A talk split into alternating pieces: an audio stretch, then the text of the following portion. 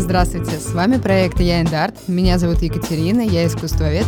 И здесь я рассказываю об истории, искусстве, культуре и очень ярких и необычных исторических личностях. Перед тем, как перейти к виновнику этого эпизода, хочу поблагодарить всех вас за поддержку проекта. Если вам нравится подкаст, не забывайте подписываться, писать комментарии, ставить оценки, лайки и отмечать нас в социальных сетях. Так еще больше людей будут интересоваться историей. А мы переходим к теме эпизода. Яркая личность — это кто?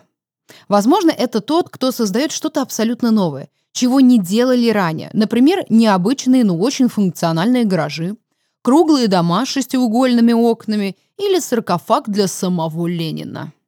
Пожалуй, звучит вполне себе необычно. В этом эпизоде я расскажу вам об архитекторе Константине Мельникове, о том, как обычный мальчик вытянул счастливый билет в жизнь, о павильоне Махорки и саркофаге для Ленина, и зачем ему были нужны эти проекты, о гаражах, клубах, круглом доме и о том, как закончилась жизнь гения авангарда. Константин Степанович Мельников. Кто он и откуда? Родился Константин в последнее десятилетие XIX века. Рос в самой обычной работящей семье. Его родители ежедневно возили молоко в Москву на продажу, и дети, в том числе и Константин, вставали с восходом солнца, помогали родителям выгонять коров на пастбище и разносили молоко по ближайшим дачам. То есть с самого детства юноша был привыкшим к тяжелой работе. И несмотря на это, первые намеки на будущую профессию проявились рано, еще в школе. Учился он, как и все, ни хорошо, ни плохо, но вот чистописание любил страшно и всегда имел пятерку за эту дисциплину. А еще любил рисовать и был жутким фантазером. И по окончанию четырехклассной церковно-приходской школы родители стали думать, куда бы дальше направить свое дитя. На удивление, они не решили делать из своего ребенка юриста или экономиста, а подметили талант и отдали его ученикам в иконописную мастерскую Прохорова в Мариной роще. Кажется, отлично. Но уже через неделю родители приехали навестить сына, который сильно скучал по семье. Ну и, поехав с родителями домой, Константин так в мастерскую больше и не вернулся. И тут время невероятной истории, что впору вспомнить о семи рукопожатиях, что земля хорошими людьми славится, про счастливый билет. В общем, чего тянуть. Как-то раз родители Мельникова абсолютно случайно познакомились на рынке с одной молочницей, которая разносила молоко по московским домам, в том числе в дом специалиста в области отопления и вентиляции, инженера Чаплина. Если эта фамилия вам ни о чем не говорит, то скажу так. Та отопительная система, которая используется в некоторых домах до сих пор, была изобретена именно Чаплином. И теперь можно сделать так. А, о, уважаемый человек, вот этот человек. Какое, однако, знакомство.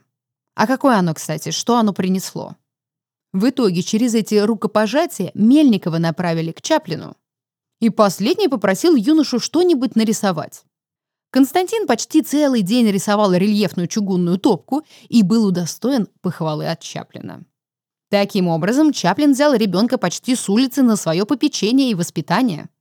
Вопрос, что это за меценатство такое необычное? Во-первых, в те времена покровительство такого плана было вполне в ходу. Да и Мельников был не единственным воспитанником Чаплина. Тот брал под свое крыло и воспитывал на свои средства детей бедных служащих абсолютно бескорыстно. В итоге Чаплин нанял Мельникову учителя-художника, и уже в 14 лет, то есть в 1904 году, Мельников выдержал экзамен по художественным дисциплинам в Московском училище живописи, ваяния и зодчества. Однако уровень образования, полученного в церковно-приходской школе, оказался недостаточно для сдачи экзамена по русскому языку. Весь следующий год Константин усиленно занимался с домашней учительницей детей Чаплина – и да, то есть, как вы поняли, Чаплин вел чужого ребенка полностью в свою семью. Брал его с собой в поездки на дачу, выделяя ему при этом отдельную комнату, а жена Чаплина помогала ребенку освоить элементарные манеры поведения в обществе. И уже через год 15-летний Константин Мельников блестяще сдал все вступительные экзамены и был зачислен на общеобразовательное отделение в Московское училище живописи, ваяния и зодчества. И чтобы понимать, насколько это была победа, было почти 300 поступающих, и только 11 прошли на курс. Одним из них и стал Мельников. В училище он обучался в общей сложности в течение 12 лет, получив сначала общее образование в 1910 году, а затем став выпускником отделений живописи в 1914 году и архитектуры в 1917. Почему так долго? А потому что на архитектурном настоял его наставник и почти родитель Чаплин. Ну а как тут отказаться? И его наставник зрел в самую суть. Он смог разглядеть в ребенке будущего гения, который изменит архитектуру. В училище первую же самостоятельную работу Мельникова оценили очень хорошо. Потенциал был и был огромный. Но случилась революция. Мельников оказался на рубеже эпох. Он заканчивает училище, получает диплом, и в этот момент в стране все меняется. Что делать? Он вливается в новый мир, так скажем. И в 1918 году в числе лучших выпускников он поступает в архитектурно-планировочную мастерскую строительного отдела Моссовета, первую государственную архитектурную артель советского времени. Перед мастерской стояла глобальная задача – разработать проект по перепланировке и реконструкции Москвы. План «Новая Москва». Появился запрос на проектирование народных домов, школ и жилья для рабочих. Новое государство, новые правила и задачи. И время это было непростое. Настолько непростое, что Мельникова даже успели арестовать. Но через год, правда, освободили. Это было вполне себе ожидаемо, потому что государству требовалась новая кровь, новые профессора в учебные заведения. Обращаться к уже имеющимся старым профессорам, которые симпатизировали старой власти, не представлялось возможным. Ведь было новое время, новая идеология, не могут же новых людей учить старые профессора времен империи. Поэтому в преподавателей набирали даже только что выпустившихся. Так Константин Мельников стал профессором в Хутемас, то есть профессором высших художественно-технических мастерских. Он стал работать в мастерской экспериментальной архитектуры, и так его увлекли совершенно новые концепции архитектуры. И именно в это время появляются его государственные проекты, которые не только впишут его в историю, но во многом окажутся спасительными для него самого. Одним из таких проектов был павильон Махорка. Важен контекст. Как я и говорила ранее, новое государство, новая идеология, новая архитектура. Но сразу логичный вопрос. Почему советская эпоха так сказалась именно на архитектуре? Потому что архитектура первична в искусстве, а от нее уже отталкивается скульптура и живопись. Сами посудите, картина или скульптура куда меньше по своему размеру, и это объекты, с которыми вы не вступаете в контакт. И совсем другое дело – архитектура. Она больше по размеру, она не только стоит где-нибудь. Вы заходите внутрь, то есть архитектура является полным отражением эпохи и формирует человека, его вкусы и представления о времени, куда точнее, чем та же самая живопись и скульптура. Так вот, новому государству нужно было изменить все и показать куда большую свою силу и прогрессивность в сравнении с былой эпохой. И в 1923 году в районе современного парка Горького открылась первая всероссийская сельскохозяйственная и кустарно-промышленная выставка, где нужно было показать все достижения народа в первые годы новой власти. Это нужно было сделать максимально в новом стиле и не как у всех. Молодому архитектору, ну что логично, достался достаточно незначительный павильон синдиката махорочной промышленности. Махор-синдикат. Задача была простая – сделать одноэтажный павильон, в котором бы было представлено производство и конечный продукт. А мы с вами помним, что с детства Мельников был гораздо на выдумке, да и не просто так на него обратил свое внимание сам Чаплин. Поэтому Мельников полностью переработал проект, сделав его авангардным, с плакатами – открытым стеклянным углом, винтовой лестницей снаружи. И хоть проект простоял всего несколько месяцев, но он стал важным стартом в его карьере. Он стал визитной карточкой и словно индульгенцией в тяжелые времена для архитектора. Спустя 40 лет Мельников писал «Махорка – моя первая постройка. По объему павильон Махорка был один из самых маленьких. Архитектура Махорки в комитете вызвала замешательство, почти переполох. Находили что-то новое, резко отличное. Так, например, некоторые взяли обратно свои проекты и переделывали их более новаторскими и с большими транспарантами. В статьях того времени в «Известиях» о Махорке упоминали наравне с другими павильонами-гигантами. Теперь прошло 40 лет, и архитектура Махорки в прогрессивное время строительства порицается. В общем, в 1923 году проект был сенсацией. Заказчику, правда, такое не понравилось, но проект защитили главные архитекторы выставки. Так что Махорки быть. Заходите в наш Телеграм, там вы найдете подробные чертежи Махорки, павильона малютки из дерева и стекла, который стал отправной точкой архитектурной карьеры Мельникова. В принципе, этот павильон определил архитектуру следующего десятилетия в Советском Союзе. Кажется, что дальше уже некуда прыгнуть выше головы. А как вам такое? Следующим проектом в 1924 году стал саркофаг для самого Ленина. Ничего себе такой скачок от табачки, ну, простите за фамильярность, до саркофага самого Ленина. Как вспоминал Мельников, получился кристалл с лучистой игрой внутренней цветовой среды, намекавший сказку о спящей царевне. А теперь о самом проекте, как он был реализован и какие были последствия. Ленина не стало в 1924 году, и очень остро встал вопрос о захоронении, ведь просто похоронить не выйдет – Нужна мифология, символизм.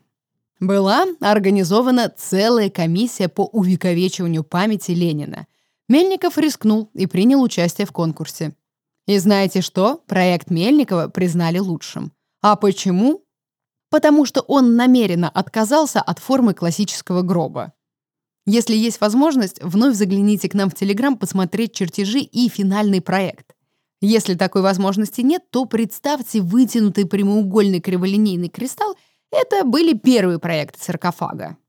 А вообще всего было представлено на рассмотрение правительственной комиссии пять вариантов саркофага, из которых был выбран самый простой в производстве вариант. Ну, потому что нужно было сделать все очень быстро. Выбрали вариант в виде пирамиды. Правда, после Второй мировой саркофаг Мельникова долгое время считался утраченным.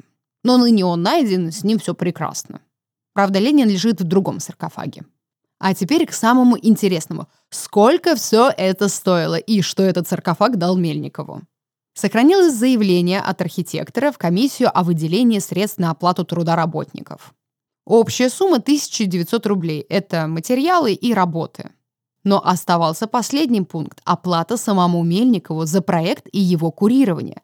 Как думаете, сколько он получил? В своем заявлении Мельников написал «За свой личный труд оплату прошу установить на усмотрение Леонида Борисовича Красина». Какой итог? Бесспорно, сделать саркофаг Ленину – это очень авторитетно. Но он сыграл позже важную роль в жизни архитектора. Этот проект и выставочный павильон Советского Союза в Париже стали важнейшими заслугами перед советским государством и имели для Мельникова принципиальное значение. Да, они сыграли позже свою роль при выдаче разрешения на строительство личного дома в 1927 году и последующей выдаче кредита на его строительство. А позже, апеллируя к этим заслугам, Мельников смог защитить и сохранить дом от посягательств на протяжении десятилетий.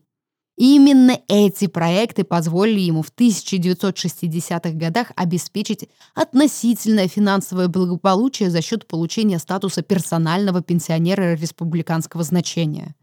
Авторство саркофага стало для Мельникова своеобразной охранной грамотой и помогло ему избежать выселения из дома в 1961 году, когда дело было уже передано в суд. А летом 1962 года Мельников предпринял попытку запатентовать инженерные решения, использованные в саркофаге Ленина. Герметичность стыков, оригинальное световое решение, направление зрительных лучей перпендикулярно стеклу, но получил отрицательный ответ из Комитета по делам изобретений СССР. На том основании, что прошло более года с момента внедрения, и предложения Мельникова являются художественными, а не техническими, и поэтому не защищаются авторскими свидетельствами. Но пока мы в 1920-х, все еще хорошо. Мельников на вершине успеха, востребованности, и его ждет еще много невероятных проектов и решений. Конечно, гений делал не только уникальные и необычные вещи. Так, среди его проектов был Новосухаревский рынок. Кто читал Гелеровского «Москва и москвичи», помнит главу про Сухаревский рынок. Кто не читал, обязательно прочитайте «Потрясающее погружение в конец XIX века». Ну а для понимания, что такое Сухаревский рынок, ныне там находится огромное садовое кольцо и дорога полос в 10, наверное. Если я промахнулась, то меня можно и нужно поправить.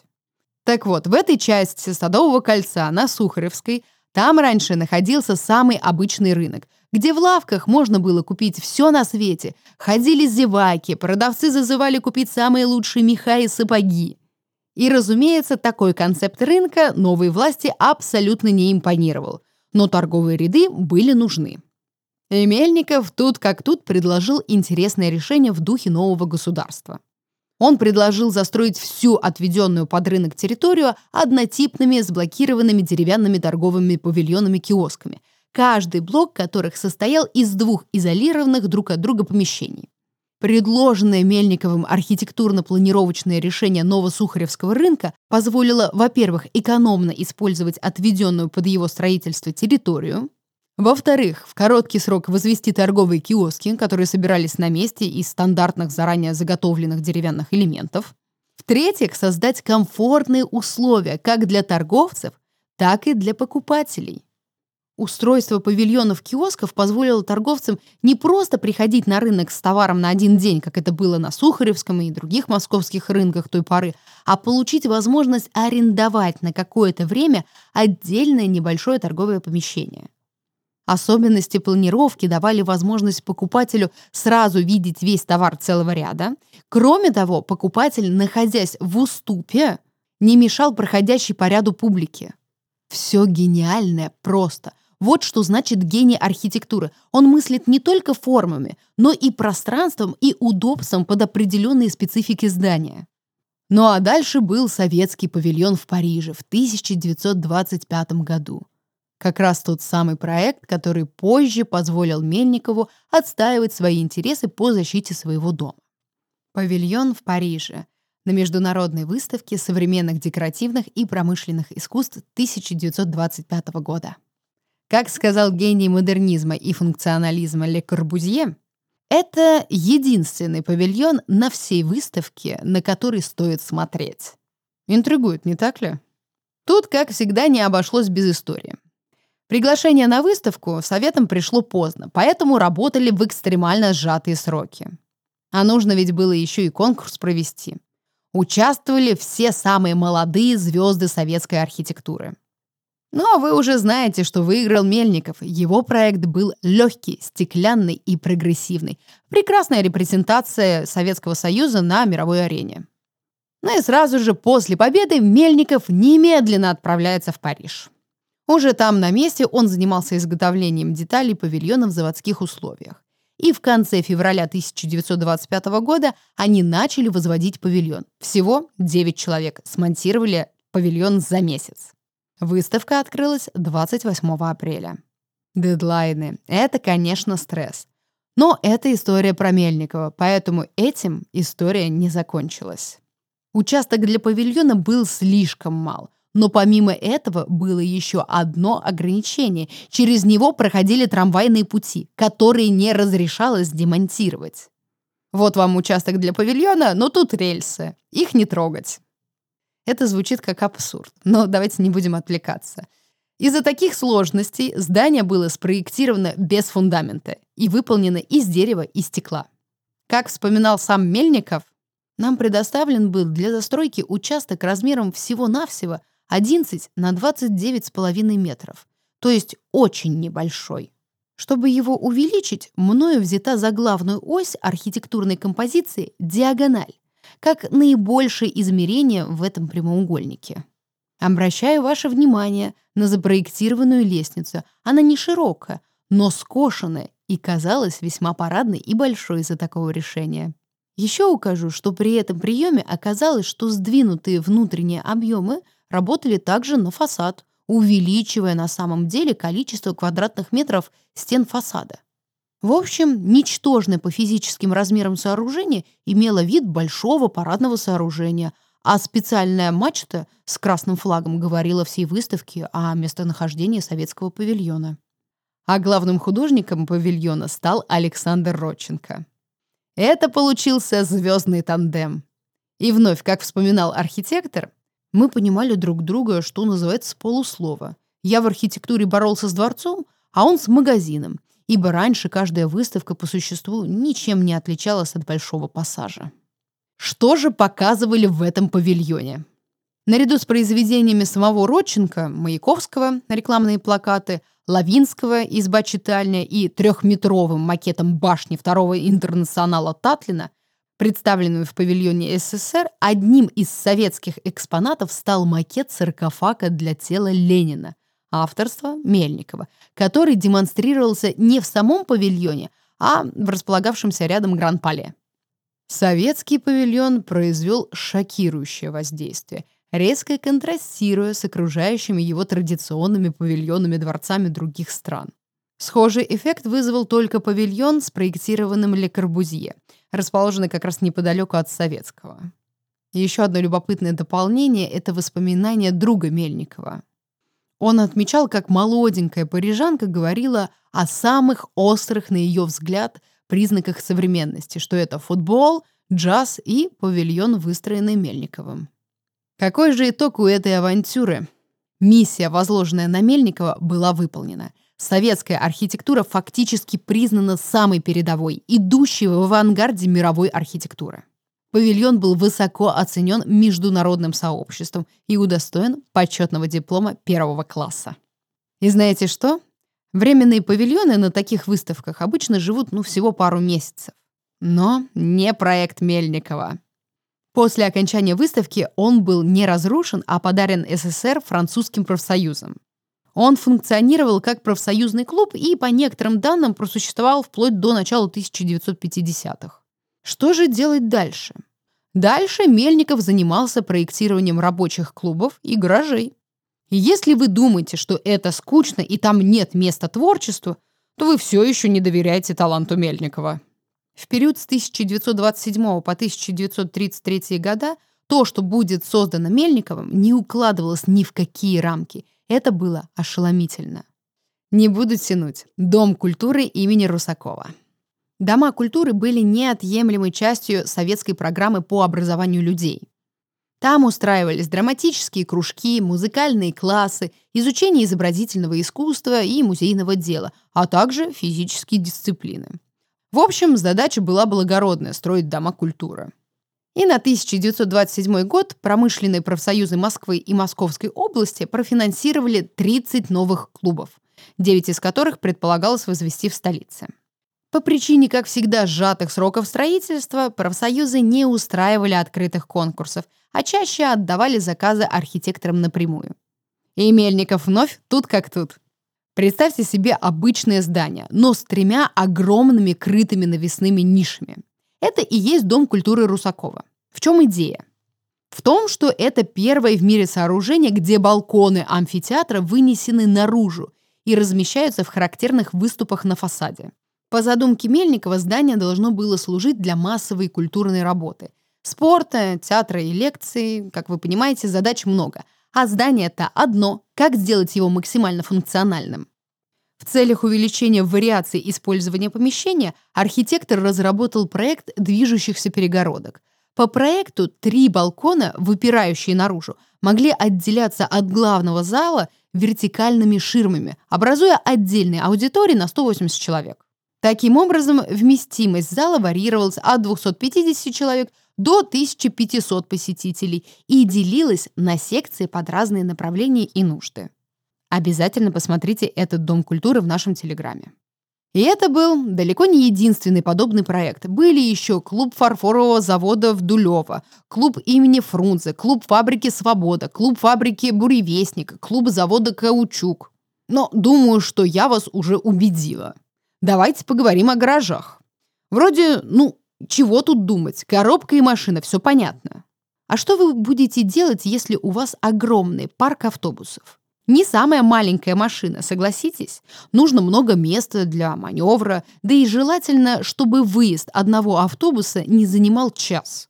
Так Мельников заинтересовался решением этой задачи и выдвинул предложение о прямоточной системе паркования при которой резко сокращались помехи и передвижение автомобилей при занятии и покидании парковочного места не занимало большого количества времени.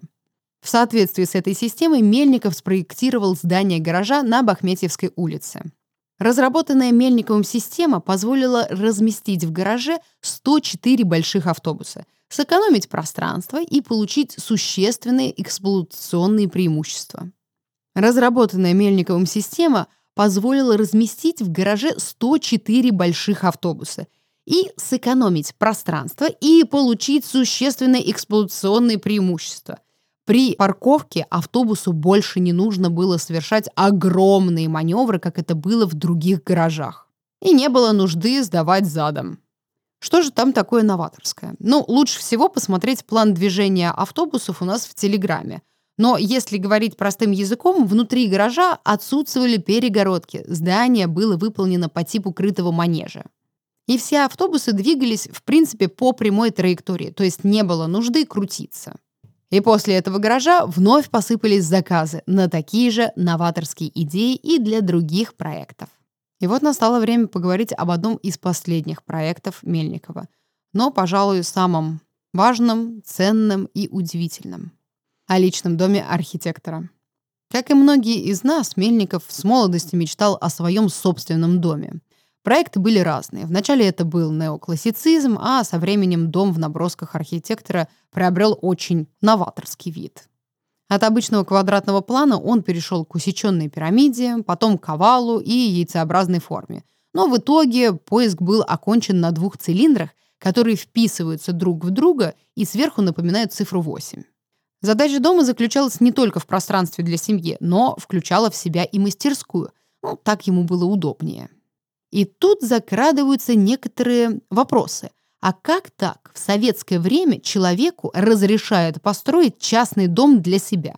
Как это вообще возможно? Тут есть ряд факторов. Во-первых, не забываем о заслугах Мельникова перед Отечеством. Во-вторых, он был архитектором, и данный дом позиционировался как экспериментальный проект круглого дома. Но зачем строить круглый дом? Такая форма очень нетипична. А вот как Мельников мотивировал это решение на своих лекциях.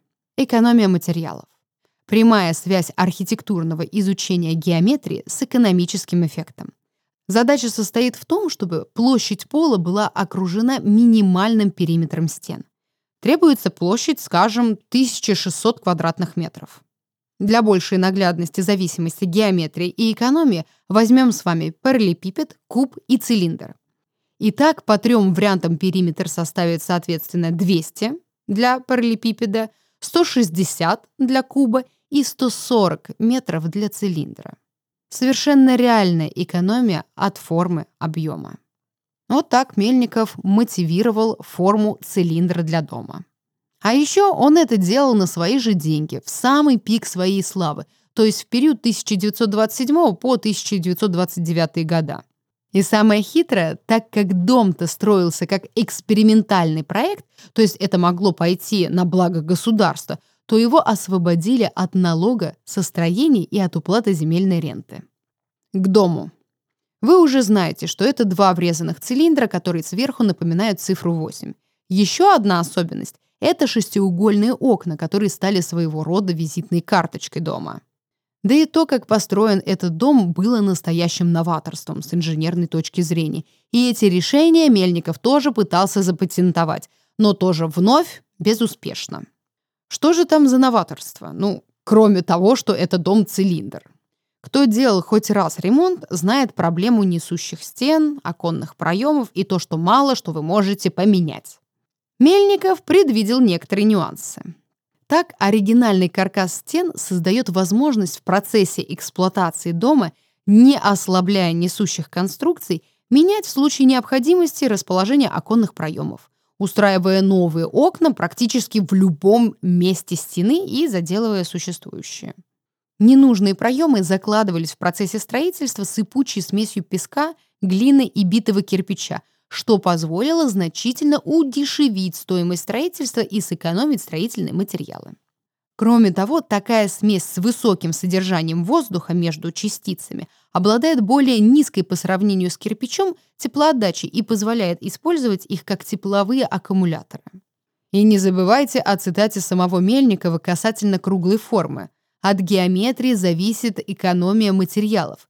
Конструкция из цилиндров давала возможность сократить использование кирпича почти в два раза.